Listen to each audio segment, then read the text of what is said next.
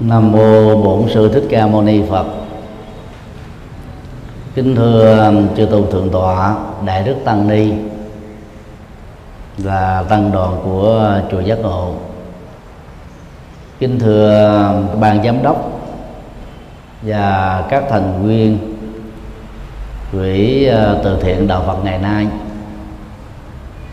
Hôm nay là ngày 30 Tết Ất Mùi năm à, 2015 dưới sự điều hành của ban giám đốc và à, hội đồng điều hành của à, quỹ đạo Phật ngày nay, tất cả các quý vị và các thành viên đã phát tâm cúng dường tre tăng cho tăng đoàn chùa giác ngộ và đồng thời lát nữa phát 500 phần quà cho những thành phần là cơ nhở lan bạc ở vỉa hè đường phố, nhằm giúp cho các vị đỡ phải mặc tù, mặc cảm tuổi phận về hoàn cảnh nghèo khó của bản thân mình.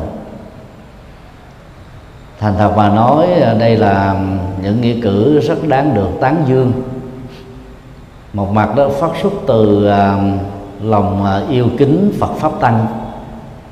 Mặt khác đó thể hiện được cái lòng từ bi mà những người con Phật đó, có thực tập.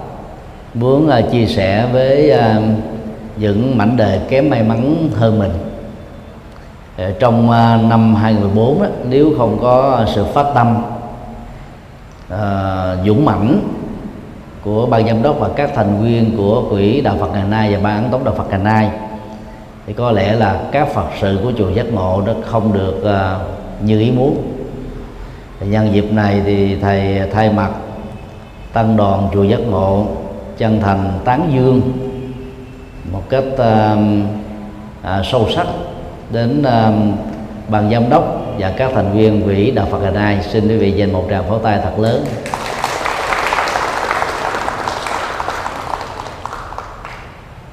Chỉ còn à, uh, 6 tiếng nữa chúng ta đã vẫy chào với uh, năm cũ và đón chào à, xuân Ất Dậu Ất Mùi 2015 nhân dịp này à, thầy gửi đến à, các quý Phật tử, đề tài, các đức hạnh cao quý. Nói về đức hạnh cao quý đó, là nói đến là những tính cách mà việc thể hiện nó nó sẽ tạo thành những cái tố chất những cái phẩm chất rất là cao quý mà những con người chân nhân và những con người tiệm cận thánh nhân đó, nỗ lực bắt chước các vị thánh nhân đã đạt được, đang đạt được và sẽ đạt được.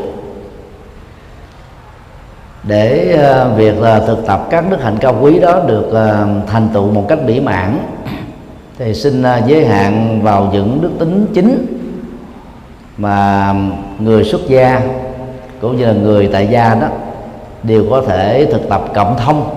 Và nhờ đó đó bên cạnh việc gieo trồng các phước báo chúng ta còn à, trải nghiệm được những giá trị lợi ích an vui ở trong à, cuộc đời. Điều một hạnh phát tâm. Khái niệm à, phát tâm là một thuật ngữ phật học có à, nguồn gốc từ trung quốc nhưng mà nghĩa của nó rất là có chiều sâu. Ở chỗ đó là chúng ta mở tâm mình ra để uh, hướng về các giá trị lệ lạc trong việc uh, làm đạo và phụng sự nhân sinh. Nước Việt Nam trong thời kỳ xã hội chủ nghĩa đó thì có cái phong trào thanh niên sung phong tức là kêu gọi uh, giới trẻ bỏ quên đi lợi ích cá nhân và gia đình. Hướng đến lợi ích lớn hơn là lợi ích của đất nước. Thậm chí là họ sẵn sàng bỏ quên mạng sống của mình để giữ gìn cái độc lập chủ quyền của dân tộc.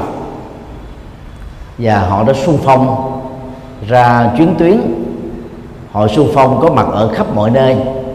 Họ trở thành những người tình nguyện làm rất nhiều các việc mà ở tuổi ngoài thanh niên đó giàu có muốn cũng rất khó có thể làm được. Nhờ à, phong trào thanh niên xung phong đó đó mà đất nước Việt Nam nghèo khó lạc hậu đó cũng vượt qua được một phần nào những cái à, trở ngại. Cho nên giá trị đóng góp của lực lượng thanh niên xung phong đó là rất đáng được tán dương.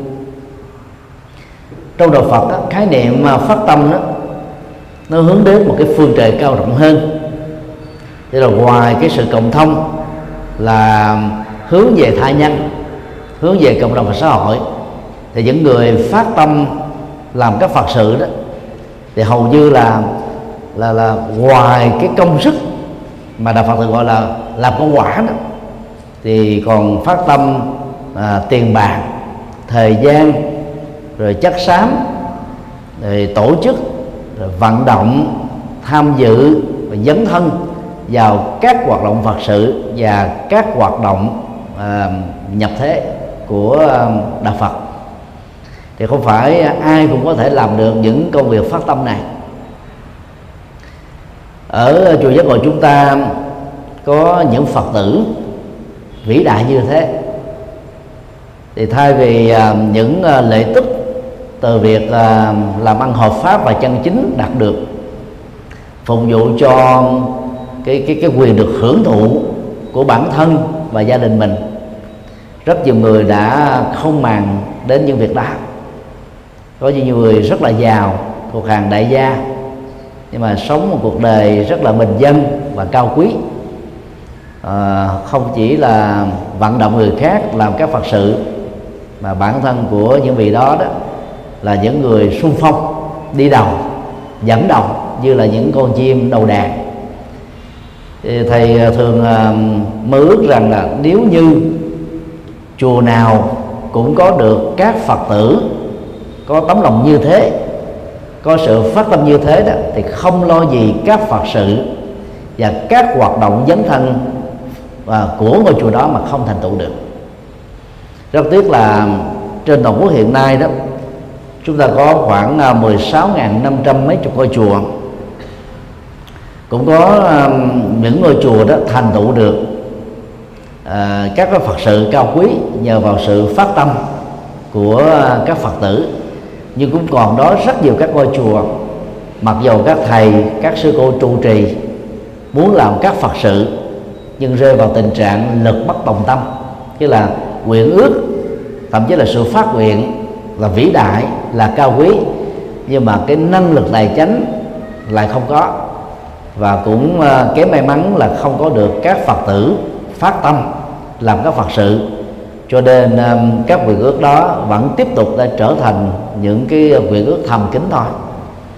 Còn ờ, xem ra so sánh với các thầy các sư cô à, thuộc nhiều ngôi chùa bao nhiêu thì thầy và tăng đoàn của chùa giác ngộ may mắn hơn là có được các quý phật tử à, phát tâm lành phát tâm lớn phát tâm vô ngã với lòng vị tha cao quý. Cho nên nhân dịp này à, thầy à, chân thành tán dương và ngỏ lời biết ơn sâu sắc đến à, các phật tử là thành viên sáng lập ban giám đốc và các thành viên của quỹ từ thiện đạo Phật ngày nay và ban án tống đạo Phật ngày nay nhờ đó mà các Phật sự được thầy gánh vác trở nên um, thuận lợi hơn và đạt được nhiều thành quả. Nếu mà không có được sự phát tâm như thế thì dầu thầy có muốn làm các phật sự cao quý đi nữa cũng rất khó có thể làm được. Cái đó um, nhân đây thì uh, cũng mong các quý phật tử hãy tiếp tục sự phát tâm cao thượng này để làm các việc đáng làm đối với việc uh, tu học của người xuất gia đó thì sự phát tâm cũng có ý nghĩa vĩ đại và thậm chí là vĩ đại hơn. Người à, xuất gia có thể phát xuất từ à, các động cơ xuất gia khác nhau.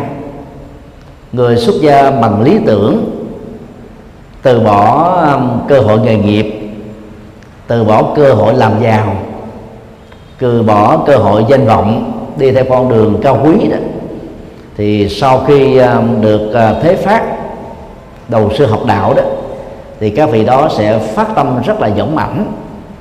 À, chùa vào ba tháng ăn cư đó thì thông thường có sáu thời kinh. Còn à, những à, ngày tháng bình thường đó thì có bốn thầy khóa. Người phát tâm xuất gia cao quý đó thì thường tình nguyện có mặt ở trong các thầy khóa. Mặc dầu à, việc phân công đó, việc tu học cho mình đó là nó ít hơn các tài khóa do chính mình phát tâm. Đồng thời những người phát tâm xuất gia với lý tưởng cao quý đó thì ngoài cái việc là, là tu qua các tài khóa còn phát tâm học Phật để trang bị cho mình một hành trang Phật pháp thật vững. Nhờ đó mà mình tu có tiến bộ và đồng thời à, cam kết với chính mình là trong tương lai dùng kiến thức à, Phật pháp mà mình nắm bắt được dùng à, kết quả tu tập mà mình đã trải nghiệm được, chia sẻ và giúp đỡ cho những người chưa biết đạo trở thành Phật tử, những người Phật tử mê tín trở thành chánh tín, những người Phật tử chưa phát tâm trở thành các Phật tử rộng mở lòng từ bi. Cho nên giàu dầu là tại gia hay xuất gia, người biết phát tâm là người tìm công việc mà làm, chứ không phải là chờ phân công người thiếu phát tâm đó thì khi được phân tông đó, là lánh nặng tìm nhẹ. Đưa các lý do biện hộ uh, các cái uh, lý luận để cho mình không phải uh, nặng nhọc cho các công việc. Đối với người tại gia nếu mà thiếu tu học đó thì người ta có thể xem đó là những người biết khôn tức là lánh nặng tìm nhẹ. Còn đối với lý tưởng Phật pháp á, thì những người như thế là thiếu khôn ngoan tức là không biết thương chính mình. Ờ, thay vì đó phước nó đến với mình qua các Phật sự và các thiện sự thì mình đó là vì à, có cái tâm lánh nặng tìm nhẹ cho nên không biết được phát khởi tâm lành. Cho nên cũng trong một thời gian kiếp người ngắn ngủi giống như nhau những người khác thì có rất nhiều các tiến bộ về trí tuệ về tu tập về phụng sự về phật sự. Còn bản thân mình đó thì trở nên là, là rất là là là trống trải các cái công đức đó. Cho nên người xuất gia cũng cần phải à, phát khởi tâm bồ đề. Ý nghĩa của chữ tâm bồ đề đó là tâm hướng về sự giác ngộ. Nghĩa là khi mình à, phát tâm làm các phật sự và phát tâm phụng sự nhân sinh đó thì cái mục tiêu của chúng ta là, là hướng về sự giác ngộ cao quý chứ không phải là phước báo. Những người phật tử mới bắt đầu phát tâm lành đó thì thường bị dướng kẹt vào cái mặt cả phước báo. Tức là mình mong cái công sức tiền bạc chắc xá mình bỏ ra mang lại một cái thành quả cao quý cho gia đình mình. Nhưng mà khi mình tu tập ở một mức độ cao hơn thì chúng ta thấy rất rõ là theo nhân quả những việc chúng ta làm phát xuất từ động cơ cao quý đó giàu không có quyền ước gì hết á nó vẫn trổ các quả lành. Cho nên à, à, từ đó đó mỗi khi làm một việc lành nào đó thì các vị phát tâm đó là hướng đến à, và tâm bồ đề hướng đến tâm từ bi. Cho nên không bị dướng kẹt vào trong cái mặc cảm mặc mặc mặc cả về phước báo. Nhờ đó đó ý nghĩa nhân văn và các cái giá trị cao quý từ hành động Phật sự và thiện sự được các quý Phật tử à, dấn thân làm đó trở nên à, có giá trị và trổ quả tốt đẹp hơn người xuất gia thỉnh thoảng cũng cần phải học ở người tại gia. Ở chỗ đó là người tại gia đó phát tâm lành rất là dũng mãnh. Họ phải làm việc vất vả để à, tồn tại, làm việc vất vả để phát triển, làm việc vất vả để giữ gìn hạnh phúc gia đình. Nhưng họ cũng đã làm việc rất vất vả để phụng sự cho các cái cái phật sự nếu mà không có cái tâm vĩ đại là không thể làm được như thế. Người xuất gia chúng ta đó là không phải lo cho gia đình cũng không phải um, lo cho bản thân mình vì không có vợ chồng con cái. Thời gian đó dành cho việc tu và làm phật sự là nhiều hơn người tại gia. Nếu không phát được tâm lành đó thì chúng ta sẽ trở thành các vị thầy tu an nhàn tự tại thông dong cho chính bản thân mình thôi. Nhưng mà cái lợi ích cho cộng đồng cho xã hội đó thì là một cái gì đó rất là xa về là người xuất gia thì chúng ta nên à, học theo tấm gương phát tâm của đức phật. À, từ bỏ à, cơ hội làm vua từ bỏ cung vàng điện ngọc từ bỏ tất cả sau lưng trở thành một nhà tâm linh. Rồi kể từ khi giác ngộ cho đến suốt 45 năm sau đó, thì Đức Phật đó, gần như mỗi ngày đều làm ít nhất là vài ba Phật sự. Giảng kinh ít nhất là, là vài ba bài. Thậm chí đến lúc mà trút hơi thở cuối cùng ở vườn rừng Ta La Sông Thọ Đức Phật vẫn còn thuyết giảng kinh Đại Bát Niết Bàn gần một ngàn trang kinh Di Chúc à, vài chục trang để nhắc nhở về những điều minh triết và đạo đức cho các đệ tử của ngài lần dở lại các à, uh, quyển thánh kinh của các tôn giáo thuộc uh, đông và tây cổ và kim. Chúng ta không thể tìm thấy một bậc đạo sư nào phát tâm làm phật sự và phụng sự nhân sinh. Nhiệt tình đến thế vĩ đại đến thế toàn diện đến thế. Và do đó đức phật thích ca lịch sử đã trở thành tấm gương rất cao quý để cho tất cả các vị xuất gia cùng hướng về noi theo và tu học.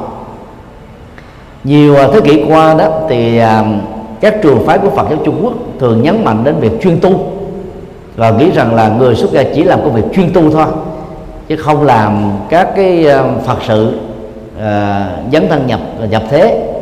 Do vậy mà à, mỗi một cái tu viện chủ yếu là dành cho việc tu thậm chí ờ, có những cái tu viện lớn có sức chứa đến hai ba ngàn tăng hoặc là ni. À, về không gian tâm linh điều kiện tu tập á, thì những tu viện như thế là rất đạt yêu cầu thậm chí là quá đạt yêu cầu. Nhưng mà sau khi các vị đó tu chúng ta tự đặt một câu hỏi số lượng ngần ấy các vị tân sĩ mà nếu không tham gia phát tâm làm các phật sự thì nhân sinh này sẽ đi về đâu? Nỗi khổ, niềm đau, bất hạnh, chướng duyên, trở ngại của người tại gia là trầu trực xung quanh họ. Hàng ngày, hàng giờ, hàng phút, hàng giây. Nếu các tu sĩ mà không phát tâm theo lời Phật dạy là mỗi người hãy đi mỗi hướng, hai người không đi trùng một hướng, hãy đi mỗi hướng vì phúc lệ vì an lạc, vì hạnh phúc cho số đông, cho chư thiên và loài người thì có lẽ là Phật giáo sẽ không có cơ hội để phục sự nhân sinh một cách đúng nghĩa. Cho nên um, thầy kêu gọi các vị tăng và ni xuất gia với thầy và tất cả các vị tăng ni trẻ nói chung nên lấy tấm gương của Đức Phật. Các vị Bồ Tát các vị Thánh A La Hán các bậc Thánh Tăng các bậc Cao Tăng trong lịch sử 2.600 năm của Đạo Phật để chúng ta phải trở thành các vị xuất gia tinh tấn ba la mật phát tâm ba la mật hạnh nguyện ba la mật để suốt đời tu của chúng ta đó mang lại thật nhiều các giá trị lệ lạc cho tha nhân. Điều hai hạnh kiên trì. Kiên trì ba la mật là một trong à, mười à, ba la mật của phật giáo truyền thống và là một trong sáu ba la mật của phật giáo đại thừa. Người ờ, trung quốc đã dịch chữ ờ, kiên trì ba la mật là nhẫn nhục ba la mật. Tức là nó chỉ ờ, lột tả được cái phương diện rất nhỏ. Mà sự kiên trì đó nó còn có cái nội dung bao hàm nhiều cái giá trị cao quý hơn. Do vì dịch là nhẫn nhục cho nên đó, nhiều người tu cứ nghĩ rằng là mình tu theo phật là phải nhẫn nhục trước vật ngoại xâm, nhẫn nhục trước các hành động sái quấy bất công, nhẫn nhục trước những lời thị phi, nhẫn nhục hết tất cả mọi thứ. Và từ đó đó, người tu học phật đó, bị dán vào một cái nhãn bởi những người không có thiện cảm đối với đạo phật hoặc là hiểu sao về đạo phật là những người cầu an, chấp nhận số phận ăn bài. Do đó cần điều chỉnh nhận thức này bằng cách là chúng ta phải tu tập cái kiên trì ba la mật. Kiên trì đó là thái độ bền vững trước các phật sự, trước các thiện sự, trước các lý tưởng cao quý, trước các nghề nghiệp à, phù hợp với luật pháp, trước những à, đóng góp là phụng sự à, lợi ích cho mình và cho tha nhân. Người giữ tâm kiên trì như vậy đó sẽ không cho phép mình bỏ cuộc nửa chừng. Dĩ nhiên để làm được công việc đó đó, thì người có tâm kiên trì phải nhận thức rõ và cam kết rằng trong quá trình tham gia làm các phật sự và thiện sự, tôi thấy rất rõ chầu trực bên tôi có rất nhiều các nghịch cảnh, các trở ngại, các trướng duyên những hành động tròn gây bánh xe, phá đám, gây trở ngại, đó là chuyện rất thường tình. Tôi không cho phép mình bất mãn, rồi giận tức bỏ cuộc nửa chừng. Thì khi mà mình đã có một cái thái độ chuẩn bị như thế rồi đó thì mỗi khi mình mình làm các cái việc phật sự và thiện sự cao quý đó à, đối diện với với những điều đó đó chúng ta mới đủ bản lĩnh để đi tới phía trước. Còn bằng không đó chúng ta sẽ có thể tự um, à, nhủ thầm trong đầu của mình rằng là tôi cần gì phải làm các phật sự. Tôi hãy xa lánh những cái à, việc gì mà nó có tính chất là phức tạp rắc rối hay là bị hiểu lầm tôi sống cho một riêng mình trong ốc đạo của mình ha để tôi được bình an hơn. Dĩ nhiên là khi ít giàu tế sống cho riêng mình đó chúng ta ít bị gặp phải các phiền não. Khi còn làm các phật sự làm các thiện sự thì chúng ta phải giao tiếp với xã hội rồi các thành viên à, cùng cộng sự với chúng ta mỗi người mỗi cái tâm ý khác nhau. Cho nên đó, thỉnh thoảng nó tạo ra những cái mâu thuẫn những va chạm những sự di biệt. Thì đừng vì thế mà cường điệu quá vấn đề. Chúng ta hãy đánh giá cái vấn đề đó trở nên một cách rất là uh, nhẹ nhàng thôi. Nó nó nó là một cái gì đó uh, mà mình cần phải uh, nỗ lực để bước qua nỗ lực để kết thúc nỗ lực để mà đạt đến sự thành công. Do đó uh, trong việc uh, uh, làm phước rồi trong kinh doanh buôn bán trong quan hệ vợ chồng trong quan hệ với các đối tác cái tâm kiên trì bền vững với mục đích cao quý đó sẽ giúp cho chúng ta thành công hơn những người bình thường. Mà trên thực tế đó nhất là những vị um, à, đại gia những người thành công vượt trội hơn các thành phần khác trong xã hội phải nói rằng là cuộc đời của họ cũng trải qua rất nhiều các bầm dập. Để đạt đến cái ngưỡng cái thành công đó, họ đã phải trả những cái giá rất đắt.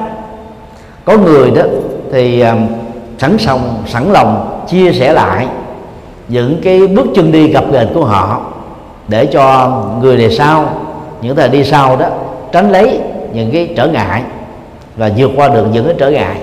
Nhưng cũng có những người đó, người ta không thích nói những cái trở ngại của bản thân mình. Và do vậy, chúng ta lầm tưởng rằng đó, cái con đường dẫn đến thành công của họ đó rất là trơn tru.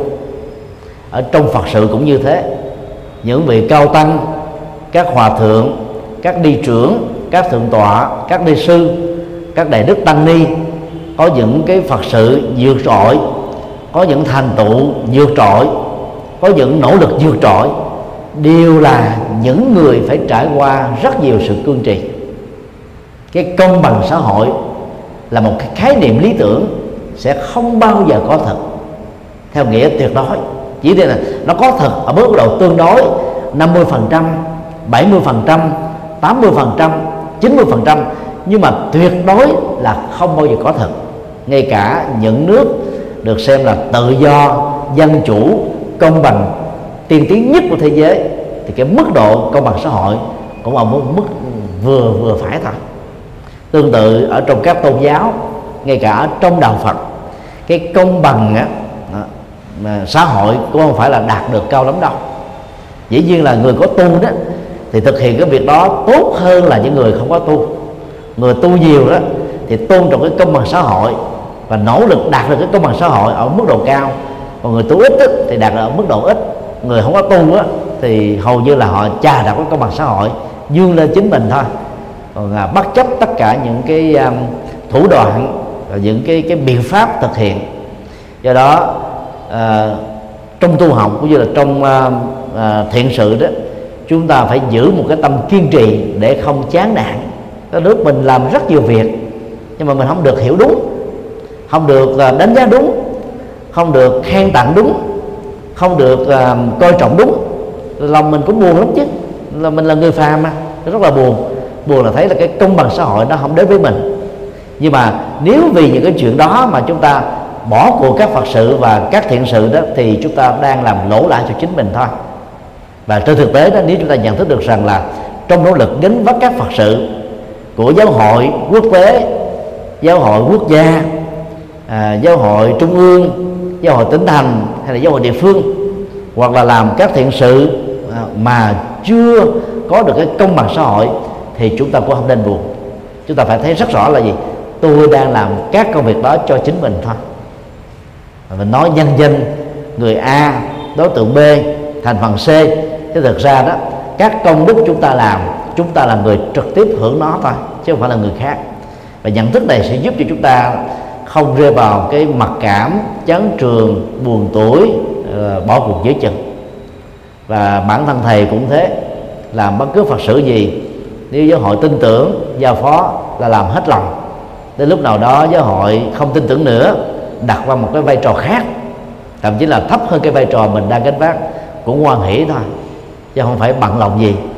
Người không có năng lực đó thì mới sợ rằng là mình bị hắt ra khỏi chỗ này quăng bỏ ở chỗ kia.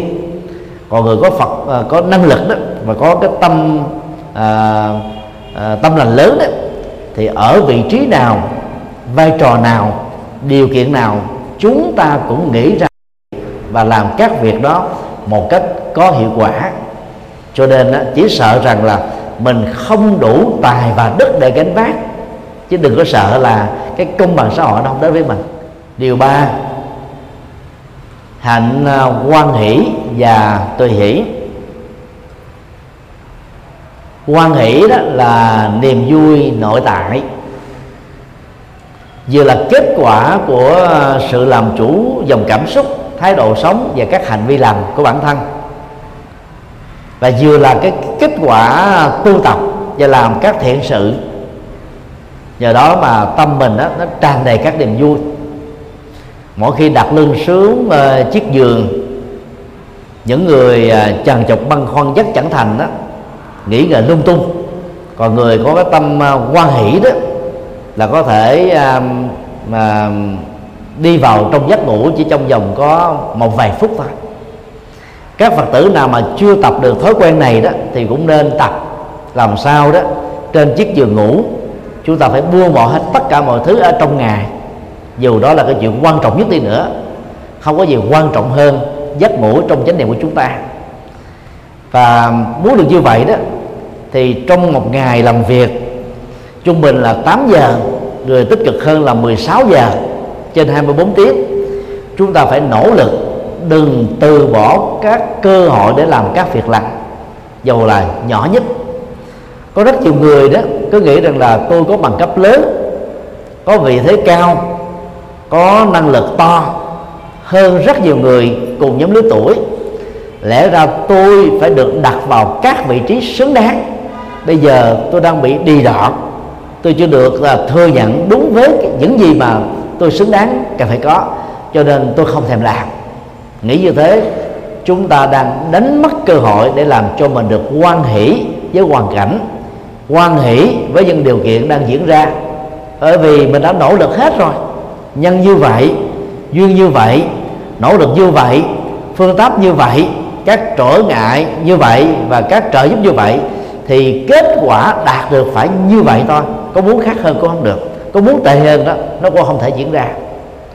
Để bằng nhận thức đó đó chúng ta sẽ không để cho tâm mình rơi vào các ức chế tâm lý, các cái căng thẳng tâm lý cái khó chịu bởi những nỗi hàm oan, các cái bất mãn bởi những cái bất công xã hội và những cái trạng thái tâm lý tiêu cực khác. Cho nên à, trong mọi tình huống phải nỗ lực làm cho bằng được tâm quan hỷ với chính mình quan hỷ với tất cả mọi thứ đang diễn ra để chúng ta không tự gây áp lực cho bản thân. Những người à, có cái tâm à, tâm lớn và có cái năng lực chịu đựng lớn đó thì cùng một lúc trong cùng một cái thời điểm có thể gánh vác năm bảy à, các việc lớn khác nhau. Nhưng mà lòng không cảm thấy nó nặng. Còn những người chưa quen xử lý các tình huống như thế giao một việc đó đã thấy mệt mỏi rồi. Mà song song với việc đó, còn làm thêm một việc khác, dù là được yêu cầu hay là được phát tâm, thì lòng cảm thấy mệt mỏi, gấp bội. Là bởi vì sức chịu đựng chúng ta còn quá kém, và tâm quan hệ của chúng ta còn quá ít thôi. Chúng ta thử tưởng tượng à, trong một gia đình, nếu mình là một thành viên nào đó, vừa hiếu kính với cha mẹ vừa um, giúp đỡ hết tất cả các anh chị em. Đang khi uh, những thành viên còn lại đó, thì hầu như là không bận lòng gì đến điều đó. Nếu mà mình không có tu đó, mình sẽ cảm thấy uh, tuổi phận lắm. Trời ơi, bao nhiêu cái nặng nhọc trong gia đình này nó trút đổ lên đôi vai của tôi. Thì khi chúng ta đang làm các việc đó, đang kia không có một sự lựa chọn tốt hơn, tâm mình vừa cảm thấy mệt mỏi, nặng nhọc, và phước nó không có, bởi vì mình không có thật sự quan hỷ đang lúc mình làm. Cho nên mình nghĩ rằng là tôi sinh ra đời này để làm những việc khó làm để làm những việc vĩ đại để làm những việc cao quý. Thì cái, cái nhận thức đó nó sẽ giúp cho chúng ta đó là sẵn sàng phát tâm và kiên trì trong phát tâm rồi tạo ra được cái sự quan nghĩ trong sự phát tâm. Chứ bằng không á làm nhiều việc quá rất dễ quạo. Nhất là những người ta không hiểu được mình. Ờ, không có thừa nhận đúng cái đóng góp của mình thì mình rất là dễ quạo. Người xuất gia nếu không tạo cho mình cái cái tố chất quan hỷ thỉnh thoảng cũng có thể bị dướng kẹt như là những người tại gia như thường. Do đó trong mọi tình huống phải cố gắng. Rồi đôi lúc đó, có những cái nghịch cảnh trái ngang làm cho mình giận lắm. Rồi mình lỡ giận rồi thì thôi cũng phải à, đánh giá lại bản thân mình rồi rút kinh nghiệm. À, mỗi người đó theo um, à, à, duy trường học đó thì những cái giống máu rồi à, dây di truyền đó nó góp phần tạo ra cái cá tính nóng hay là nguội năng động hay là tiêu cực à, quan hỷ hay là quả quả. Thế mà đạo phật đó là, là ngoài những cái yếu tố đó ra đó thì cái sự nỗ lực qua con đường giáo dục nỗ lực bằng cái sự thực tập chuyển hóa và nỗ lực bởi những cái sự trợ giúp tích cực sẽ làm cho chúng ta trở nên tốt đẹp hơn. Cho nên à, nếu mình à, sinh ra có những cái cái tố chất nóng nảy căng thẳng khó chịu buồn phiền là ganh tị hơn thua vân vân thì cần phải tập thế nào đó để chúng ta vượt qua được những cái cá tính xấu này để cho tâm chúng ta lúc nào cũng tràn đầy các niềm vui. Vui với chính mình bởi các phật sự và thiện sự vui với tha nhân à, bởi vì chúng ta đánh giá được những cái đóng góp của họ những thành công của họ những giá trị của họ và những gì mà họ đã mang lại cho chính họ và cho cuộc đời này. Cái vui với tha nhân đó à, đạo phật gọi là tùy hỷ công đức. Như vậy là người tu học phật đó ngoài cái việc làm cho mình được vui còn phải vui với thành công của tha nhân. Thì thông thường chị em phụ nữ rất là khó vui về nhan sắc. Thì thường chúng ta bị dướng kẹp vào cái à, cái cái cái cái, um, cái nhan sắc. Rồi uh, chúng ta cũng dễ uh, bị dướng kẹp vào những cái uh, cá tính hơn thua và những cái chuyện vật phẩm còn người nam á, thì bị dướng kẹt bởi những cái à, tranh chấp về chính trị tranh chấp về quyền lực tranh chấp về cái quyền hưởng thụ và nhiều cái tranh chấp mang cái tính cách cá nhân và đánh giống khác cũng làm cho chúng ta rất khó thành công trong việc gieo các hạt giống và là tăng trưởng cái tính cách là tùy hệ công đức đối với tha nhân. Do đó muốn à, phát triển được tùy hệ công đức đó, thì ờ, chúng ta cần phải à, nhận thức như thế này. Giàu cho chúng ta có quan hỷ hay là chống đối những sự thành công của người khác thì cái thành quả và các giá trị mà người đó đạt được đó không vì thế mà nó bị giảm đi. Cho nên à, thay vì ờ, chúng ta dướng kẹt vào cái cái ganh tị hơn thua và những cái ờ, căng thẳng với người khác thì chúng ta hãy tập mở lòng mình ra quan hỷ ờ, tán dương công đức để cho tâm của mình đó bao giờ cũng trở nên cao thượng. Kế tiếp đó, thì hãy ờ, nỗ lực tìm kiếm những giá trị cao quý của người khác và quên đi những cái sở đoản, những cái yếu kém của họ. Nếu cần đó thì chúng ta góp ý xây dựng còn nếu không cần đó thì có thể chúng ta tìm những điểm tích cực để tán dương nhờ đó tâm mình đó, lúc nào nó cũng có mặt ở trong ờ, các cái giá trị uh, tích cực và không bị dướng kẹt vào cái cái cái, cái ganh tị uh, tị hiềm hơn thua với những người khác. Bởi vì làm như thế đó, làm cho gương mặt chúng ta không được tươi vui tâm chúng ta không tràn đầy hạnh phúc và cảm xúc của mình nó bị dướng bận bởi rất nhiều các nỗi khổ và niềm đau. Cho nên người xuất gia và người tại gia đều phải học hạnh quan hỷ và tùy hỷ công đức để tự tán thưởng mình rồi tán thưởng người khác để làm cho mình được tốt hơn và góp phần giúp cho người khác cũng à, ngày càng được tốt hơn. Điều 4 hạnh khế lý và khế cơ. Đối với uh, tu sĩ đó thì hai cái điểm này quá quen thuộc.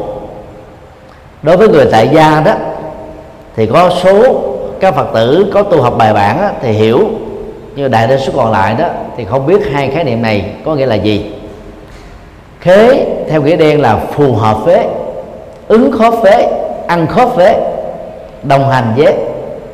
Lý là viết tắt của chữ chân lý. Khế lý là phù hợp và ứng khó với chân lý. Và ở đây đó được hiểu là đâm ma, tức là chân lý, Phật dạy trong các kinh. Và Vinaya, tức là đạo đức Phật dạy ở trong lục tạng. Cơ đó là chỉ cho căn tính của con người, bao gồm trình độ và cá tánh của ờ, từng người hoặc nam hoặc nữ hoặc giới tính thứ ba hoặc lớn tuổi hoặc trẻ tuổi hoặc uh, các nhóm cộng đồng khác nhau.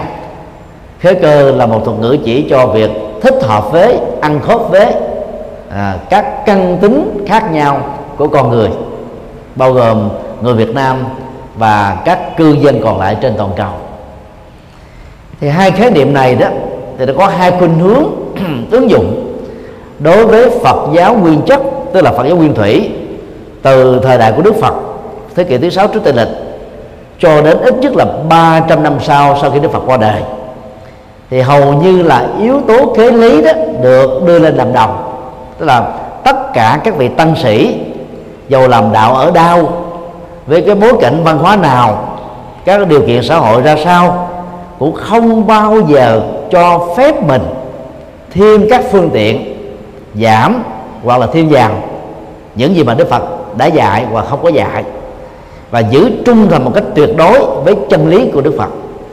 Nhờ cái cái phong cách đó mà hiện nay các nước Nam Tông tức là các nước theo Phật giáo nguyên chất đó bao gồm mà Miến Điện, uh, Tích Lan, Thái Lan, Lào, Campuchia gần như là giữ được cái tính thống nhất rất là cao trải qua 2.600 năm tồn tại phát triển của đạo Phật trong lịch sử tư tưởng của nhân loại. Các nước theo Phật giáo Đại thừa và đứng đầu là Trung Quốc trong đó còn có Việt Nam, Nhật Bản, Nam Bắc Triều Tiên và Tây Tạng thì nhấn mạnh đến yếu tố khế cơ nhiều hơn là khế lý. Tức là làm thế nào để à, giới thiệu một đạo Phật phù hợp với căn cơ cao vừa thấp nam nữ và các thành phần trong xã hội khác nhau. Do vì chủ trương khế cơ rất là quan trọng. Cho nên à, phần lớn các pháp môn của các đạo Phật mà thuộc về đạo Phật tổ sư đó, thì nhấn mạnh đến cái góc độ này. Cho nên có nơi đó là hạ thấp đạo Phật xuống đến mức độ rất là bình dân. Có nơi thì hạ thấp đạo Phật xuống, nó ngang bằng với tín ngưỡng của các tôn giáo khác. Có nơi thì hạ thấp đạo Phật xuống bằng với các cái hoạt động cầu nguyện đơn thuần thôi. Và không phải chỗ nào chủ trương kế cơ đó, đều đi đúng cái cái tính kế lý mà Đức Phật đã giảng dạy trong kinh. Cho nên à, về cách thức làm đạo đó thì thầy có khuynh hướng và chủ trương như thế này. Về à, khế, khế lý chúng ta phải tuân thủ một trăm phần trăm. Bởi vì à, chân lý của Đức Phật đó không đến nỗi là quá khó đến độ là những người bình dân không thể hiểu được những người à, chú trọng về về phương diện khí cơ đó thì lý luận rằng là căn tính con người khác nhau. Nếu chúng ta không hạ thấp đạo Phật xuống và truyền bá một đạo Phật nguyên chất như vậy đó, thì những người như thế sẽ không có duyên và cơ hội trở thành Phật tử. Lỡ mà họ trở thành tín đồ của các tôn giáo, thì đời đời kiếp kiếp, bản thân họ và gia đình của họ trở thành tín đồ của các tôn giáo ngoài đạo Phật. Thì vậy, thà có những các Phật tử chưa chuẩn một trăm phần trăm theo đạo Phật còn hơn là không có được những Phật tử đó. Đó là một cái cái cái cái cơ cơ sở lý luận thôi. Nhưng mà thầy thế thì bằng cái kinh nghiệm cá nhân à, từ lúc à, năm 92 làm việc trì chùa giác ngộ đến giờ đó thì áp dụng à, à, phương pháp tứ diệu đế nhân quả 12 nhân duyên vô thường vô ngã và đặc biệt đó là dùng bát chánh đạo làm giải pháp giải quyết các vấn nạn cá nhân gia đình, xã hội, quốc gia và thế giới. Thì thấy là cái kết quả đạt được rất là cao. Cho nên có rất nhiều các vị phật tử hoàn toàn không hề biết đến à, việc đọc chữ, viết chữ. Tức là chưa từng trải qua cái việc học ở các trường lớp. Mà nghe hướng dẫn về tứ diệu đế vẫn có thể hiểu được. Cho nên đó là ngay những năm tháng đầu tiên mới bắt đầu tiếp cận với Phật giáo. Nếu cái khuôn mà các tăng và ni làm ra cho các Phật tử đó là tứ diệu đế và bát chánh đạo thì các cái bánh mà các Phật tử này sẽ sống cả một cái đề còn lại của mình á cũng là chân lý như vừa nêu thôi. Vấn đề là những năm tháng đầu nó đóng vai trò rất quan trọng và định hướng cả mấy chục năm à, thực tập Phật pháp và phụng sự Phật pháp cũng như là phụng sự nhân sinh của chúng ta cho nên không phải là vấn đề khó hay là dễ, cao hay là thấp, mà là hướng dẫn có đúng cách hay là không thôi. Ví dụ, những phật tử nào có duyên với phật giáo nam tông, thì từ ờ, ngày vào chùa làm phật tử, họ rất dễ dàng tin vào tứ diệu đế bát chánh đạo. Những người phật tử nào mới bắt đầu vào chùa thông qua con đường của tình độ tông, thì họ chỉ chấp nhận tính, hạnh, nguyện và các sự mộ nhiệm, nói cái khác, đôi lúc nó không vô được. Những người nào đi vào các ngôi chùa theo mật tông, thì hầu như họ thấy cái sự mồ nhiệm là quan trọng nhất, các câu thần chú là vĩ đại nhất. Về sau này đó, có lắng nghe các cái bài kinh cao siêu hơn, chưa chắc đã chấp nhận được. Thậm chí có chấp nhận được, cũng chưa chắc bỏ được cái thói quen vỡ lòng trong những năm năm tháng đầu đời và Phật pháp. Tương tự những người nào đi theo đạo Phật khắc sĩ thì quen với những cái bài kinh dưới dạng các văn kệ thơ ca. Thì sau này mà đi vào các ngôi chùa truyền thống hay là các ngôi chùa đạo Phật đại thừa đó đọc à, các cái bản kinh bằng văn xuôi đó cảm thấy nó nó có gì đó rất là xa lạ mà mình không thể làm quen được. Thì đó là một cái nhận thức cho phép thầy đi đến một cái kết luận rằng là các phật tử mới bắt đầu tiếp cận vào đạo phật đó rất là quan trọng. Nó giống như là trẻ thơ vậy đó. Chúng ta tạo một cái khu gì thì cái ấn tượng của cái khuôn đó sẽ đi suốt cả một cái kiếp người của người phật tử đó. Cho nên thà từ những năm tháng đầu là phật tử chúng ta hướng dẫn một đạo phật là chân chính một đạo phật chánh tính thì về sau này các phật tử đó không phải vất vả để vượt qua những nỗi khổ niềm đau do mê tín dị đoan mà vì các thầy các sư cô làm đạo theo tính cách là phương tiện và ứng cơ mà bỏ qua đi cái tính khế lý. Cho nên đó, các phật tử đó Ờ, gặp rất nhiều các thiệt thòi về sau này. Có một số phật tử sau khi uh, uh, uh, dấn thân là phật sự uh, thoát ra khỏi các cái nỗi sợ hãi về uh, bói toán phong thủy địa lý nói chung là mê tín dị đoan tâm sự với thầy là à, trước đây đó là đi chùa làm rất nhiều các phật sự nhưng mà làm với một cái tâm là sợ hãi thôi. Tức là do các thầy hướng dẫn à, à, cự kỵ cái này kiên cái kia sợ cái nọ. Vì là các thầy cho nên là tin theo. Và từ đó đó là gần như là suốt cuộc đời đó, cứ đầu năm là phải kiên cử cuối năm là phải lo xa hay làm hết tất cả mọi thứ. Nhưng rồi đó nó không giải quyết được việc gì. Và kể từ khi thực tập theo tứ dụ đế về bắt chánh đạo đó thì những cái nỗi sợ hãi nó không còn nữa. Đang khi cái công việc làm ăn ngày càng được tăng trưởng phát triển à, thuận duyên lệ lạc nó lại cao hơn nhiều rồi từ đó đó họ mới tin sâu vào nhân quả tin vào tứ diệu đế và tin bắt chánh đạo. Thì cũng như thế rất mong à, các thầy các sư cô trẻ làm thế nào đó để mà mình à, truyền bá một đạo Phật à, chân chính để cho các Phật tử không bị thiệt thòi. Và các Phật tử sẽ không phải bị lệ thuộc vào à, tăng ni. À, bởi vì họ biết được cái con đường cao quý. Cho nên về sau này đó khi họ có mặt ở những cái nơi mới chưa có đạo Phật hoặc là ở nơi có đạo Phật mà chưa có các vị tăng ni thì mỗi một Phật tử hiểu vững đạo Phật đó có thể trở thành cánh tay nối dài của Đức Phật của đạo Phật của chánh pháp. Và họ thay thế tăng ni làm các công việc truyền bá đạo Phật. Đến lúc đó đó thì đạo Phật mới thật sự phát triển được.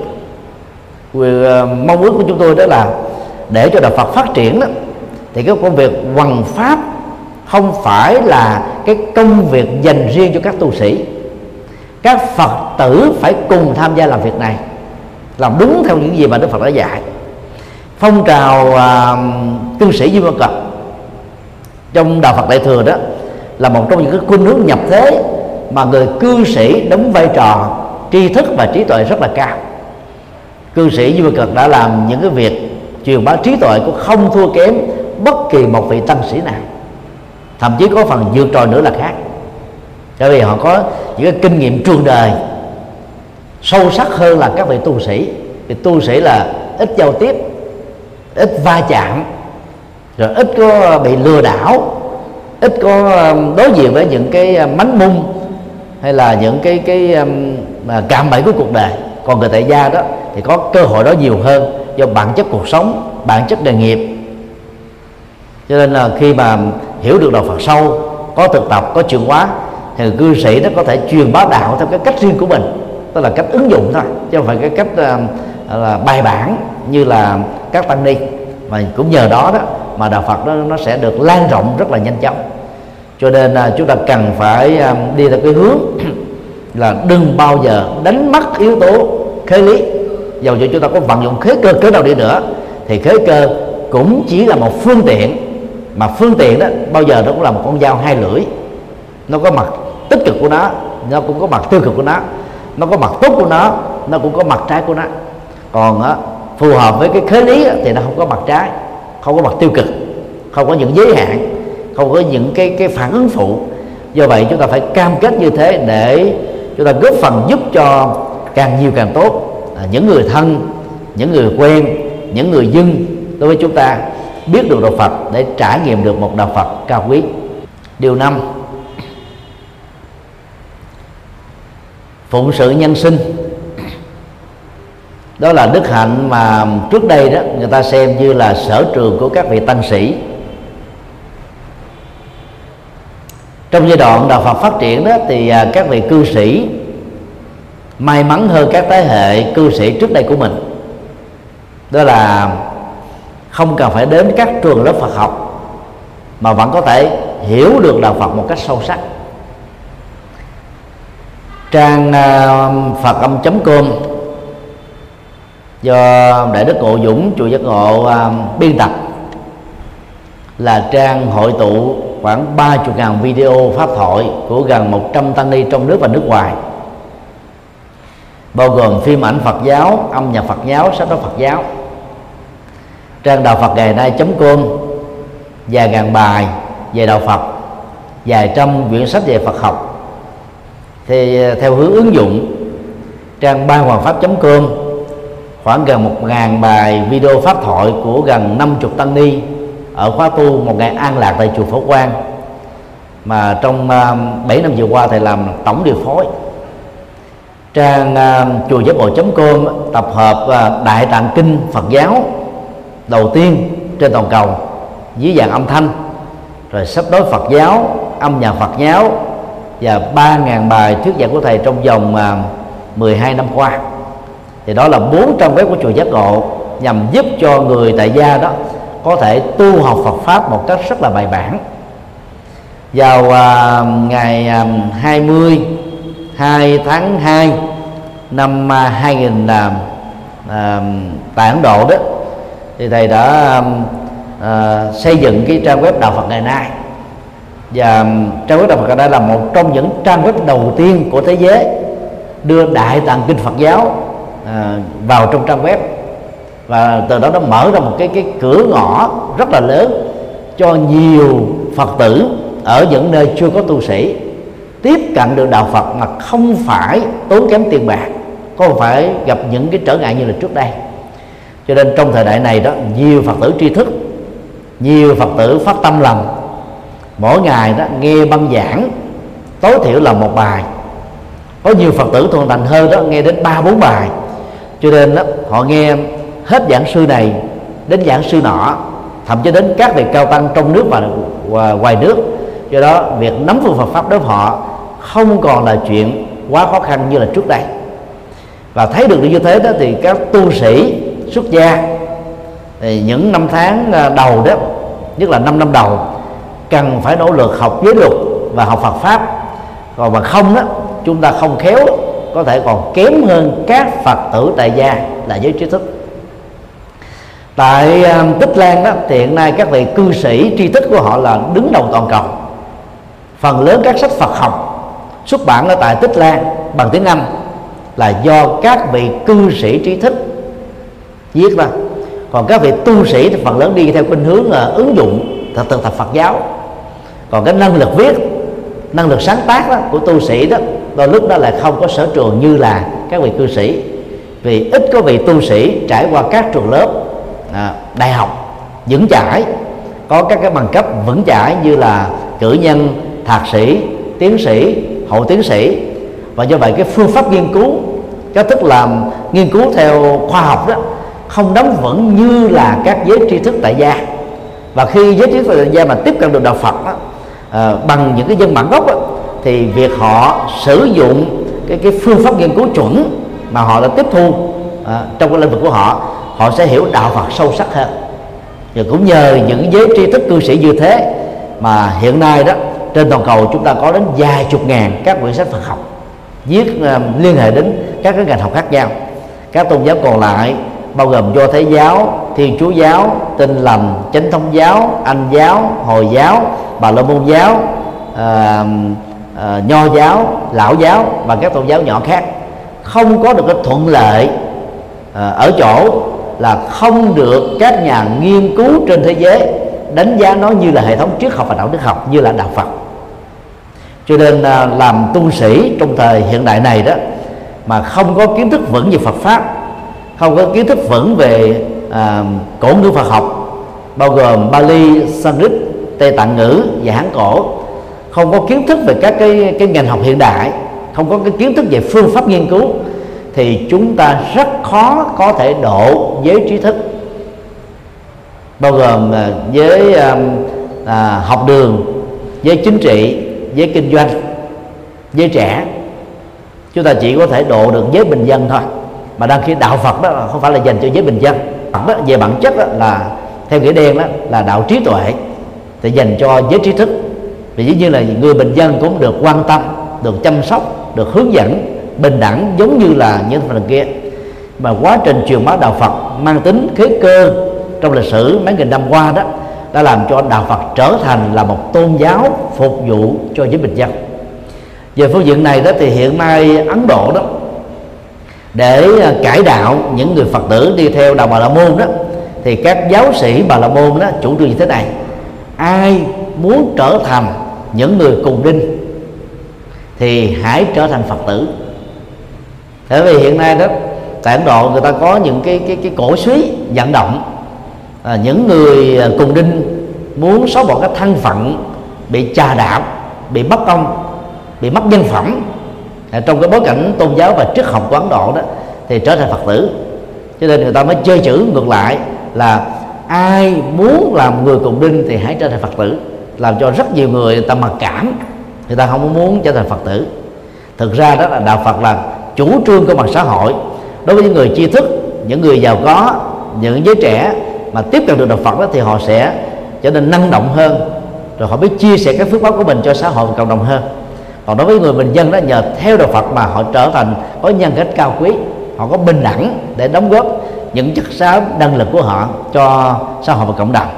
Nhưng rất tiếc đó là vì đó, phần lớn các tu sĩ Phật giáo không riêng gì ở Việt Nam mà trên toàn cầu đang rơi vào cái thế là đại đa số là giới bình dân.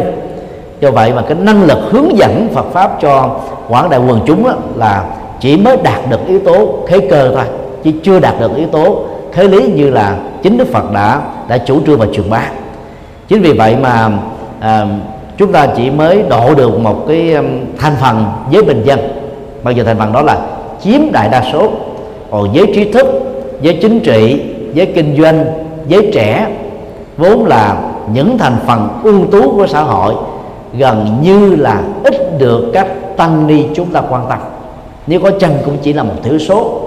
Những cái cái nỗ lực đơn lẻ như là những con con én không tạo nên mùa xuân. Và trong tương lai thì các tăng ni cần phải cam kết là học Phật pháp thật vững để chúng ta làm được công việc đó. Muốn như vậy thì à, các tăng ni trẻ phải có tối thiểu là cử nhân Phật học. Thì đạt được tiến sĩ thì càng tốt. Dĩ nhiên là mình không xem các bằng cấp đó là cái cái kết quả cuối cùng. Nó chỉ là một cái công cụ, một cái phương tiện thôi để giúp cho chúng ta làm đạo trong bối cảnh toàn cầu hóa hiện đại hóa và trình độ dân trí và khoa học kỹ thuật đó, ngày càng cao. Bây giờ mà nếu tu sĩ mà không có kiến thức hơn tại gia thì làm sao làm cho họ tin tưởng lắng nghe các hướng dẫn của chúng ta được? Cho nên đó thấy rõ được điều này đó thì chúng ta phải cam kết học Phật học. Cam kết học thêm những cái ngành học có liên hệ bao gồm triết học tâm lý học xã hội học đạo đức học tôn giáo học văn học, sử học, nhân chủng học. Đó là những cái ngành học mà cái nội hàm của nó đó, nó có cái liên hệ đa ngành và đa chiều với cái ngành Phật học. Và nếu chúng ta sử dụng các cái phương pháp nghiên cứu của những ngành học này để biến chúng trở thành một cái công cụ để truyền bá Phật học đó, thì người tu sĩ thời hiện đại này đó sẽ truyền đạo thành công hơn là các thế hệ cha ông đi trước của chúng ta. Chứ ngày nay mà chúng ta tiếp tục sử dụng các cái thuật ngữ Phật học Hán Việt, quá đậm chất Hán Việt, thì người hiện đại sẽ không hiểu được.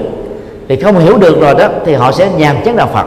Còn giới trẻ mà không hiểu được đó, thì người ta không đi chùa nữa. Giới bình dân mà không hiểu được, do cái rào cản ngôn ngữ, thì họ sẽ trở nên mê tín dị đoan vào kinh điển triết lý của Đức Phật với những cái ước muốn màu nhiệm có mặt trong cuộc sống hiện thực này. Cho nên à, để dấn tâm phụng sự đó thì cả giới xuất gia lẫn người tại gia cần phải nỗ lực không mệt mỏi tức là bồi dưỡng tri thức Phật học cho bản thân mình.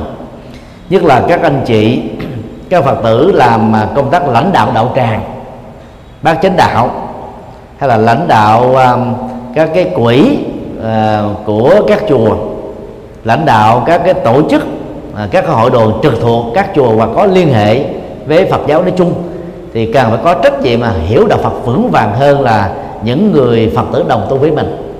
Để ngoài cái việc là con chim đầu đàn ngoài cái việc uh, uh, đầu đàn về phát tâm đầu đàn về từ thiện đầu đàn về sự dấn thân chúng ta cùng lúc ấy phải là đầu đàn về tri thức Phật pháp để chúng ta đủ năng lực hướng dẫn bài bản cho những người đi sau mình. Nhờ đó mà cuộc đời của những người đó đó trở nên may mắn hơn, hiểu đạo sâu sắc hơn và trở nên hữu dụng hơn đối với bản thân, gia đình và xã hội. Sau khi có kiến thức Phật pháp rồi đó, thì chúng ta phải làm đạo và phụng sự. Phụng sự tức là dấn thân à, là mang lợi ích cho cho xã hội và cho cộng đồng. Hiện nay đó vẫn còn đó một cái quan điểm vốn ảnh hưởng từ Phật giáo Trung Quốc là là thầy tu mà đi dấn thân làm từ thiện là dấn thân vào xã hội chưa phải là chuyên tu. Tức là còn phan duyên còn uh, rong ruổi với trần cảnh. Đó là cái cách nói ngược hoàn toàn với Đức Phật. Thì Đức Phật dạy chúng ta đó trong uh, sáu ba la mật nó có tinh tấn ba la mật. Tinh tấn ba la mật như là tinh tấn các phật sự tinh tấn tu tập giải thoát tinh tấn lập nghiệp tinh tấn theo đuổi các mục đích cao quý và không được bỏ cuộc nửa chừng.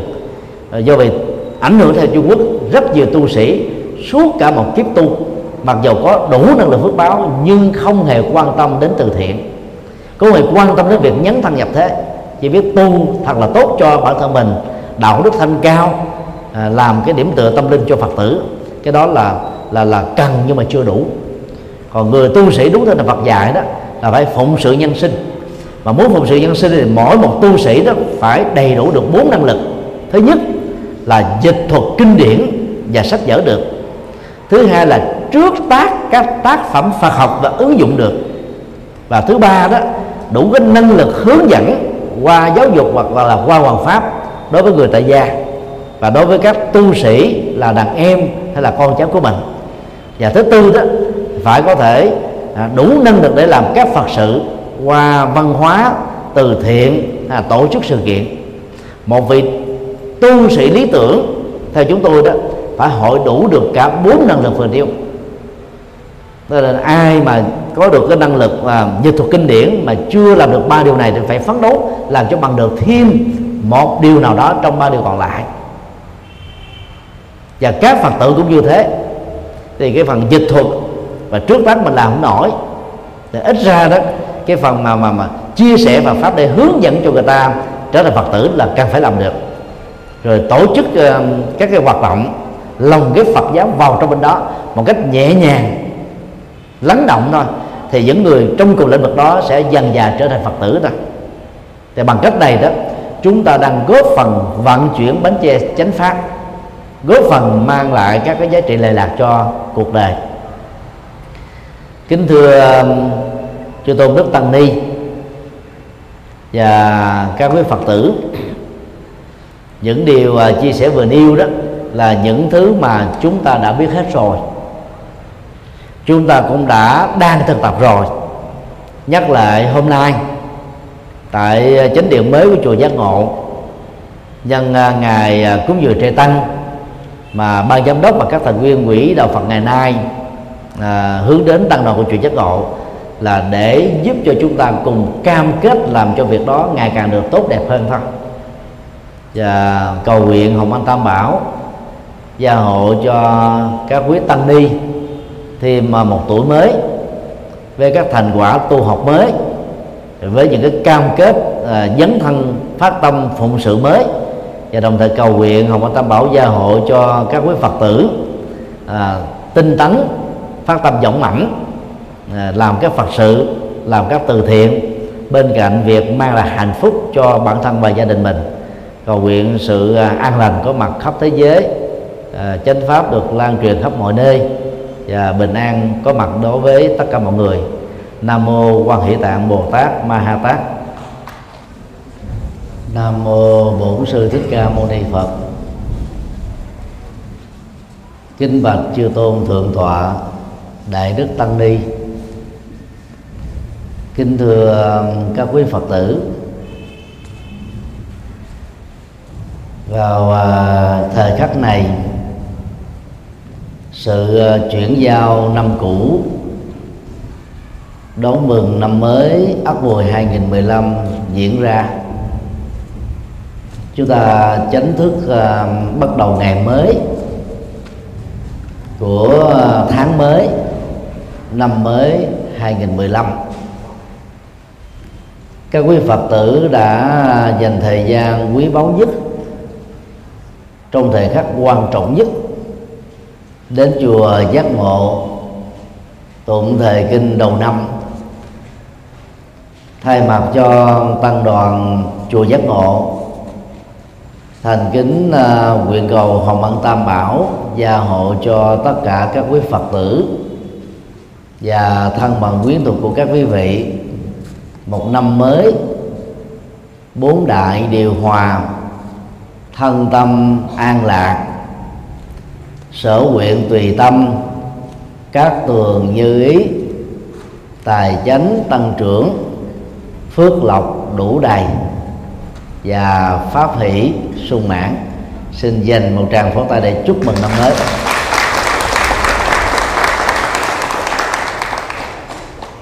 Chúng ta đang à, có mặt tại à, chánh điện à, mới của chùa giác ngộ.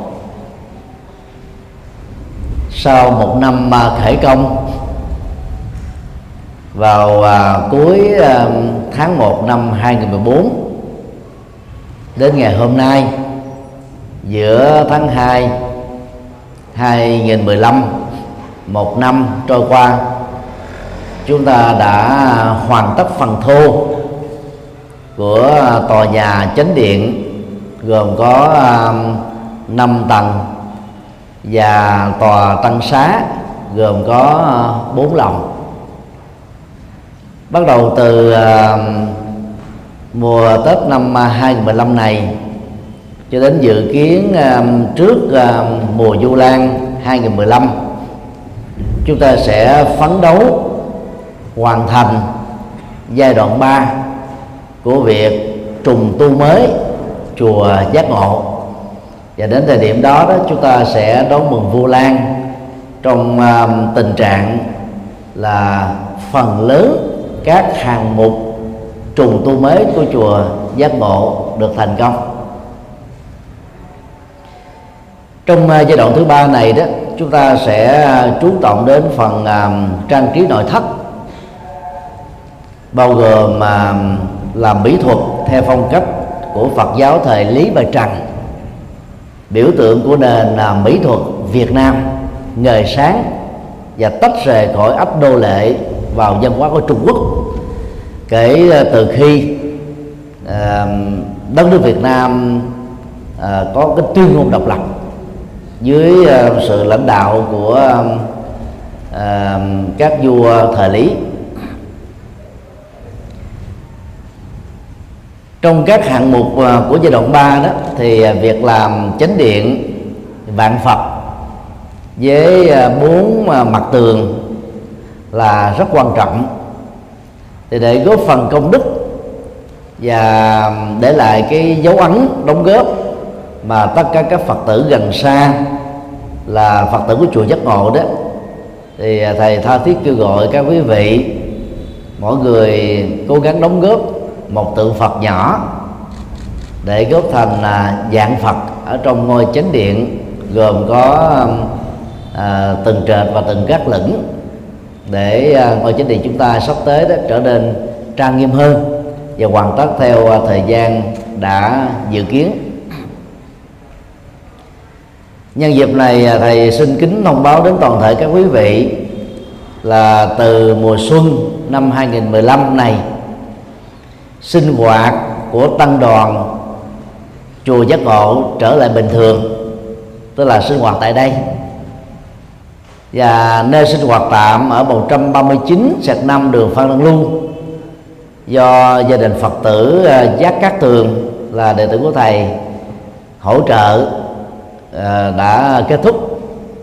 Thì các hoạt động Phật sự bao gồm mà tu học của tăng đoàn và Phật tử chùa Giác Ngộ sẽ được tổ chức ở tại khuôn viên của chùa ta mặc dầu à, vẫn chưa hoàn tất rất ờ, kính mong mà các quý Phật tử truyền thông tin này đến người thân của mình để cho mọi người có thể ờ, đến tham gia sinh hoạt tu học và dự kiến sau khi uh, hoàn tất việc trùng tu mới chùa giác ngộ đó thì uh, hàng tuần vào ngày thứ bảy sẽ có cái khóa tu dành cho người lớn tuổi và vào ngày chủ nhật sẽ có khóa tu dành cho thanh thiếu niên. Như vậy thì um, hai khóa tu tổ chức vào à, hai ngày khác nhau để nhằm đáp ứng cho sự khác nhau về nhóm lứa tuổi, tâm sinh lý và cũng như là cái cái nhu cầu tu học rất là đa dạng và khác nhau của à, các thành phần ở trong à, xã hội. Thì cũng rất mong các quý phật tử đón nhận tin mừng này để khi chùa vừa hoàn tất đó, thì tất cả chúng ta cùng tham gia tu học, vận động quần chúng, bao gồm người thân bạn bè và những người mà chúng ta quen biết trở về tham dự những khóa tu à, tại chùa giác ngộ. Và có được như thế đó thì cái công đức đóng góp phát tâm trùng tu chùa của các vị à, mạnh thường quân cũng như à, của tất cả các quý phật tử bao gồm người đóng góp tịnh tài người đóng góp tịnh lực à, và người đóng góp sự từ thiện công đức. À, trở nên à, có ý nghĩa cho sự phục vụ nhân sinh. Nhân dịp à, năm mới thì thầy xin à, chia sẻ à, lời chúc tụng bằng à, một câu đối. Trong số năm câu đối mà thầy đã sáng tác ở trong những ngày cuối của năm qua câu đối rất đơn giản như sau. Năm ngọ qua giảm đối nghèo tỏ sáng nghĩa nhân đời phát triển. Xuân mùi đến, gieo đạo đức, chối nghề chân lý, đạo vinh quang.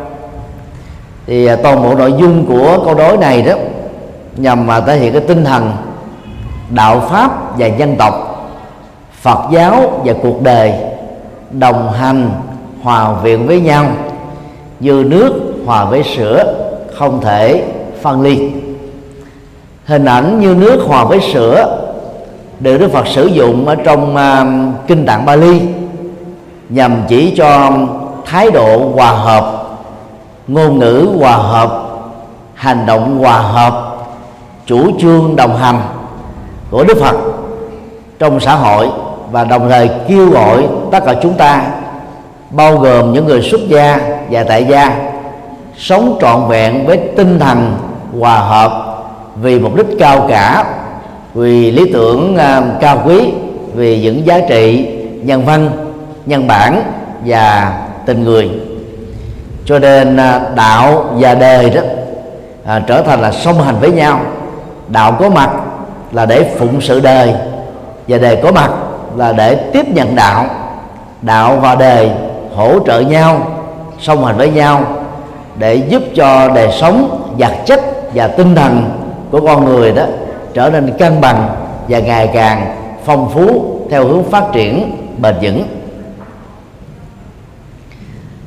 Năm à, ngọ 2014 là năm mà có rất nhiều sự đói nghèo, chiến tranh, tai ương tặc ách khủng hoảng, nợ công đó diễn ra trên toàn cầu. Mà Việt Nam đó là một trong những nước bị à, đối diện với cái vấn nạn này như là một cái à, thách đố rất là lớn cần vượt qua. Nợ công của Việt Nam năm 2014 lên đến là 85 tỷ Mỹ Kim. Và nó vượt qua cái trần cho phép tức là đang rơi vào trong cái tình trạng rủi ro cao. Và nếu như không khắc phục được những cái hậu quả của nạn nợ công thì đến lúc nào đó đó cái cái sự đói nghèo của quần chúng đó, khó có thể gọi là khắc phục được sau khi à, giác ngộ dưới cội bồ đề đó, suốt 45 năm thuyết pháp, thì Đức Phật đi đâu đó cũng chủ trương là về kinh tế là xóa nghèo đói, về à, tri thức là xóa mê tín dị đoan, xóa sự à, lạc hậu, xóa sự kém hiểu biết về theo ngài đó.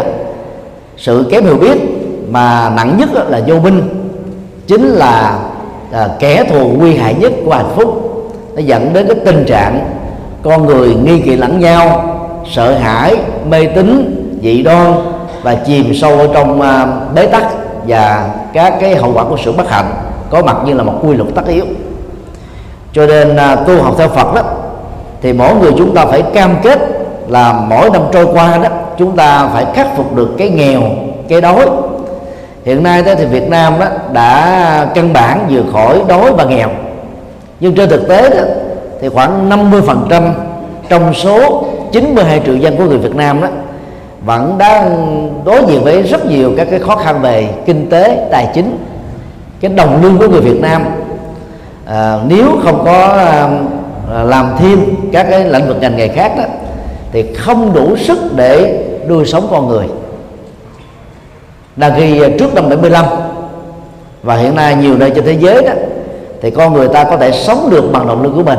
Một người đi làm có thể nuôi được à, những thành viên còn lại trong gia đình. Như hiện nay đó nếu lãnh tiền lương theo lũy tuyến và thâm niên à, của nhà nước đó thì có lẽ người nam mà uống cà phê hút thuốc lá thì không thể nào đủ tiền cho bản thân mình. Người nữ mà có son phấn là ăn mặc đẹp thì chắc chắn là không thể nào có tiền để mà là là, là trang trải được các cái nhu cầu rất là cân bản và cần thiết đó cho nên um, một mặt à, nỗ lực giảm đói thì à, chúng ta phải à, tinh tấn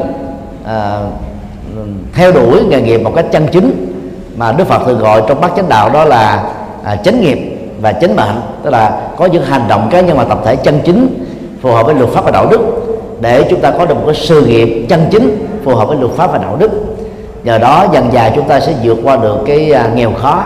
Còn số phận đó, theo đức phật là không thật sự có. Những người chấp nhận số phận là chấp nhận một cái cái cái định đề à, đặt cái cài trước con trâu và phải lũ thủ đi theo cái khuynh hướng đó chứ không có nỗ lực để làm mới cuộc sống nỗ lực để thay đổi chính mình nỗ lực để thay đổi hoàn cảnh. Và do vậy phải chấp nhận cái thân phận bèo dạt mây trôi. Cho nên à, muốn à, thoát khỏi đói nghèo đó thì con đường ngắn và dễ thành công nhất đó là mở mang tri thức. Mà đỉnh cao nhất của đó là trí tuệ là những người tu học Phật à, giàu à, đã lâu hay là mới chúng ta phải cam kết phát triển tri thức và trí tuệ. Và nếu như trong đời của mình do những cái khó khăn của chiến tranh của thời cuộc của những cái khó khăn khách quan thì chúng ta phải cam kết giúp đỡ cho con em của mình được ăn học đến tới tính chốt. Và đó là cái cách thức thoát khỏi đói nghèo dễ dàng nhất.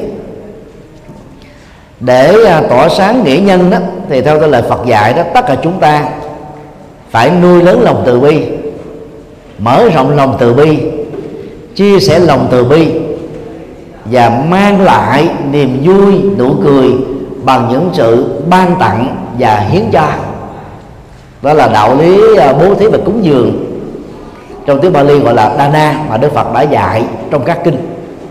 Nhờ sống có tình nghĩa, có nhân bản, có tình người, có đạo lý, có thủy chung, có trước sau, mà giá trị của đời người đó, nó trở nên đó rất là thấm thiết. Và về những yếu tố đó đó, thì không cần phải giàu. Chúng ta cũng có thể làm được chỉ cần giữ lương tâm trong sáng, đạo đạo đức thân cao thôi. Chúng ta sẽ tỏ sáng nghĩa nhân. Và nơi nào, gia đình nào và thành viên nào sống với yếu tố nghĩa và nhân đều mang lại hạnh phúc cho mình và góp phần xây dựng hạnh phúc cho những người thân. Cho nên là phật tử, chúng ta cần phải cam kết sống có tình nghĩa, có nhân bản, có đạo lý. Và bằng những cái cái tố chất đó, những cái đức tính cao quý đó chúng ta sẽ có thể khắc phục được cái nghèo trở thành giàu. Và trong cái giàu đó, chúng ta không nhiễm đắm các cái phước báo và làm cho cuộc sống của mình ngày càng được giàu sang phú quý hơn. Và trên tinh thần đó đó sự phát triển đời sống vật chất của người tại gia đó sẽ được đảm bảo. Đời sống à, hạnh phúc theo đạo Phật đó nó bao gồm bốn phương diện đầy đủ các cái tiện ích vật chất ở mức độ tối thiểu để chúng ta không phải vất vả lo toan. Làm chủ được dòng cảm xúc để chúng ta không phải bị à, các cái tâm tự tình tình cảm tâm lý tiêu cực đó, chi phối mình. Làm chủ được cái niềm vui nội tại do thực tập chuyển hóa sẽ giúp cho chúng ta sống bình an hơn. Và gieo trồng các cái phước báo sống nghĩa nhân sẽ làm cho cuộc sống đời của mình đó, ngày càng có ý nghĩa. Thì đó là cái à, vế thứ nhất của câu đối. Về vế thứ hai đó là năm Ất Mùi 2015 thì lời khuyên của câu nói này đó là mỗi người chúng ta phải gieo đạo đức. Gieo đạo đức phải giữ à, năm điều đạo đức Phật dạy. Không giết người bảo vệ hòa bình không trộm không trộm cắp à, chia sẻ sở hữu vật chất không ngoại tình chung thủy một phòng một chồng à, không à, lừa gạt nói lời chân thật lời hòa hợp lời lịch sự lời à, có văn hóa và có giá trị để à, xây dựng tình người và mang lại hạnh phúc cho nhau. Không uh, rượu ma túy và các chất gây sai cam kết giữ gìn sức khỏe để chăm sóc hạnh phúc cho người thân. Đó là năm điều đạo đức Phật dạy là Phật tử chúng ta phải cam kết thực hiện cho bằng được năm điều đạo đức cao quý này. Ngoài ra đó đạo đức Phật dạy gồm có ba phương diện. Thứ nhất đó, là tình nguyện từ bỏ các điều ác dầu luật pháp chưa sờ gái chưa tốn cổ dầu mọi người không biết ngay cả trong điều kiện hoàn cảnh thuận lợi cho phép chúng ta làm những điều xấu, chúng ta cũng phải giữ lương tâm trong sáng, nghèo cho sạch, rách cho thơm, không để cho chúng ta bị dướng kẹt vào cái cái vòng lao lý. Phương diện thứ hai đó là phát triển các hạnh lành, tức là việc không làm điều ác chỉ là cái bước đầu của đời sống đạo đức thôi. Còn tình nguyện làm các việc thiện, làm các việc thiện sự, làm mà các việc phật sự góp phần à, xây dựng xã hội ngày càng hạnh phúc ấm no hơn chính là cái cái bước quan trọng của đời sống đạo đức mà người phật tử cần thực tập. Và phương diện thứ ba đó đang khi từ bỏ ác và làm việc lành đó chúng ta phải cam kết là làm với động cơ trong sáng và cao quý với thái độ vô ngã và tấm lòng vị tha.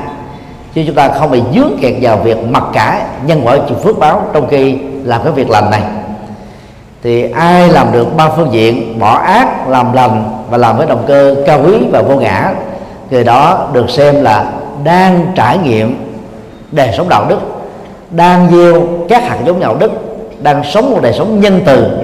Và do vậy sẽ trải nghiệm hạnh phúc bây giờ và tại đây.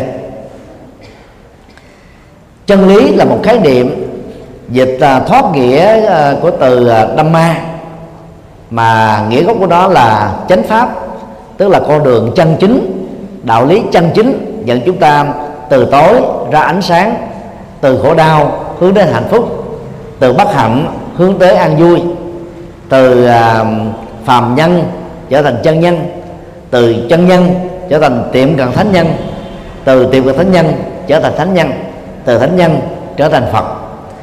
Do đó đó mỗi người phật tử phải cam kết suốt cuộc đời của mình đó, hành trì theo tứ diệu đế gồm có bốn phương diện nhận diện khổ đau à, giáp mặt với cuộc đời không đào tẩu vì như thế là hèn nhát không cường điệu quá vì như thế là hành hạ khẩm trúc của bản thân không đầu hàng trước số phận vì như thế là bất hạnh.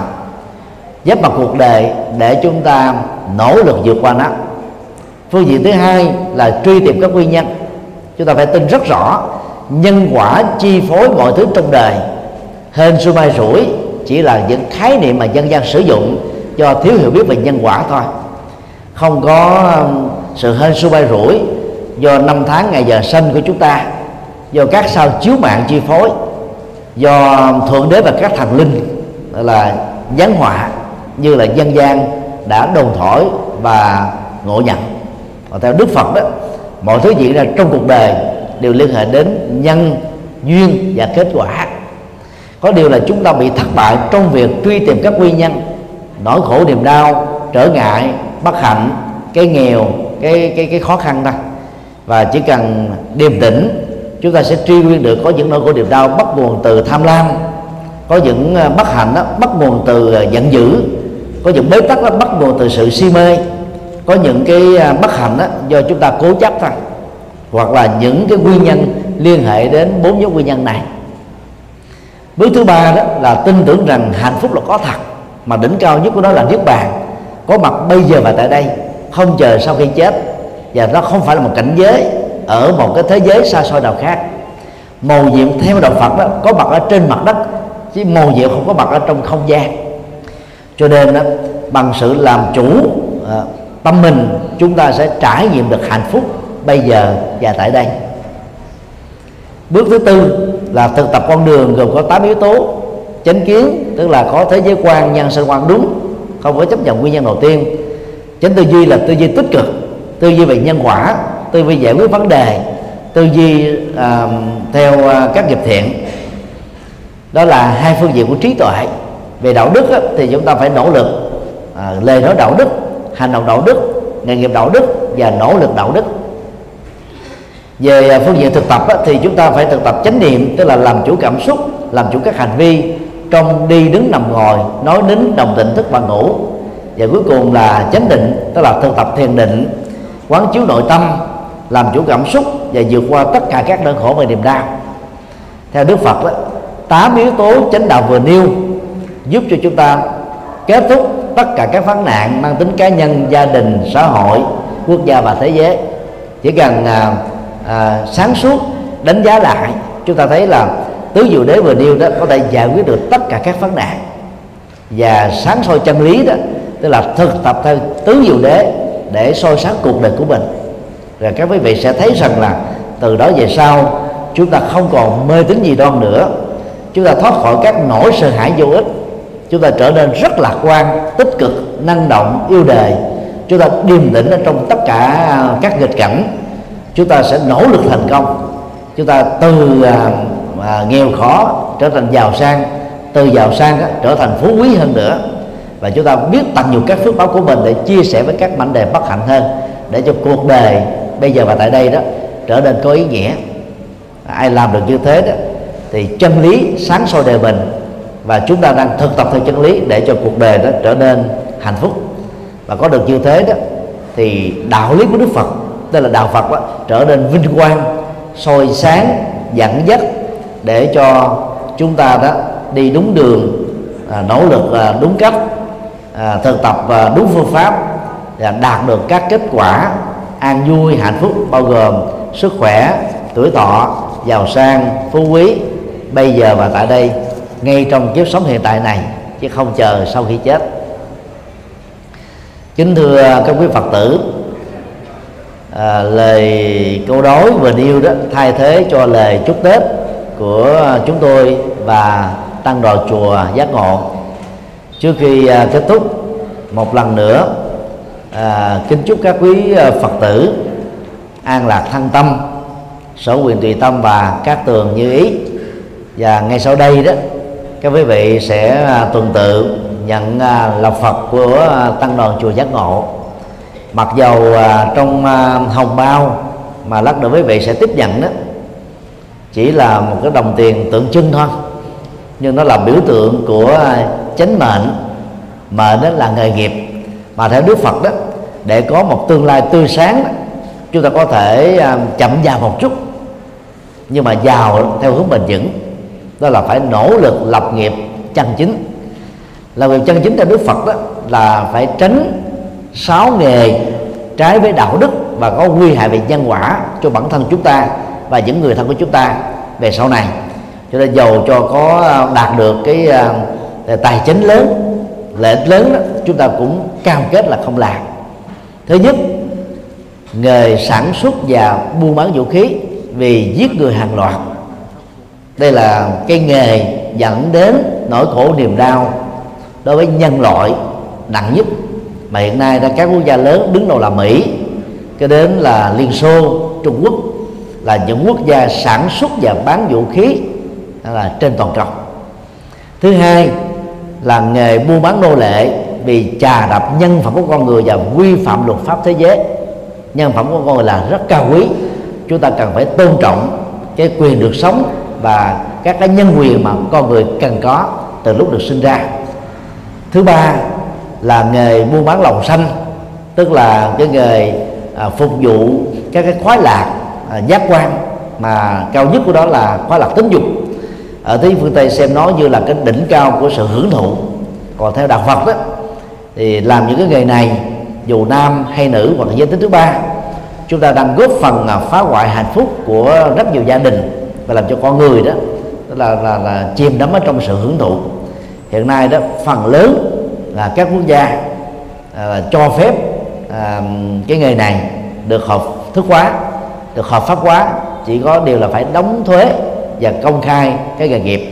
Vì người ta đã dần dà xóa đi cái mặc cảm của những người làm nghề này à, gọi họ là những người công dân tình dục. Nhưng theo đức phật đó thì đó là cái nghề mà nó không có phải sử dụng cái chất xám rồi cái nỗ lực chân chính và và cái trí ờ, thông minh của con người để ờ, lập nghiệp chân chính. Cho nên Đức Phật khuyên đó, là Phật tử chúng ta phải xa lánh nghề đó thứ tư là nghề đồ tể tức là trực tiếp dân bắt giết sản xuất và xuất khẩu à, các cái loại ờ, thịt gia cầm và các loài động vật nói chung.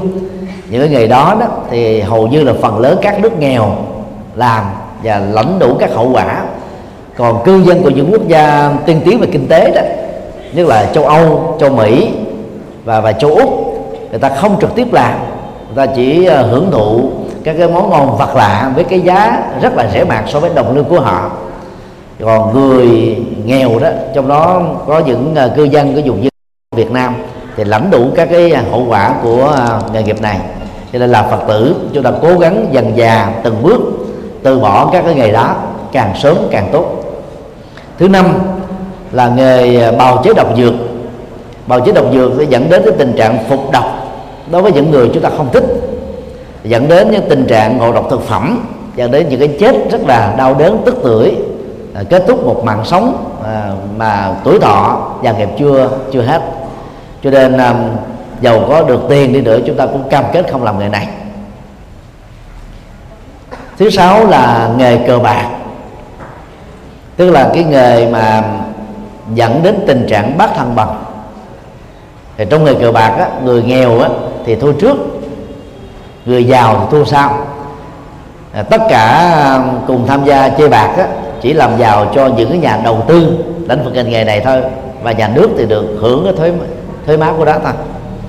Là phật tử thì chúng ta hãy sử dụng chất xám và nỗ lực chân chính của chúng ta để thoát ra khỏi các cái nghề không được cao quý và trong sáng vừa nêu. Hệ thức lại đó, thì đồng tiền à, trong hồng bao tự trưng cho chánh mệnh và các quý phật tử thà chậm dần một chút xíu, thậm chí là thà giàu ít một chút xíu để chúng ta có được cái bình an của lương tâm. Không phải gánh lấy các cái hậu quả xấu xa ở à, ngay hiện đại này hay là trong tương lai à, kính chúc tất cả được an lành trong chánh pháp và hanh thông trong cuộc đời. Nam mô công đức lâm bồ tát ma ha tát.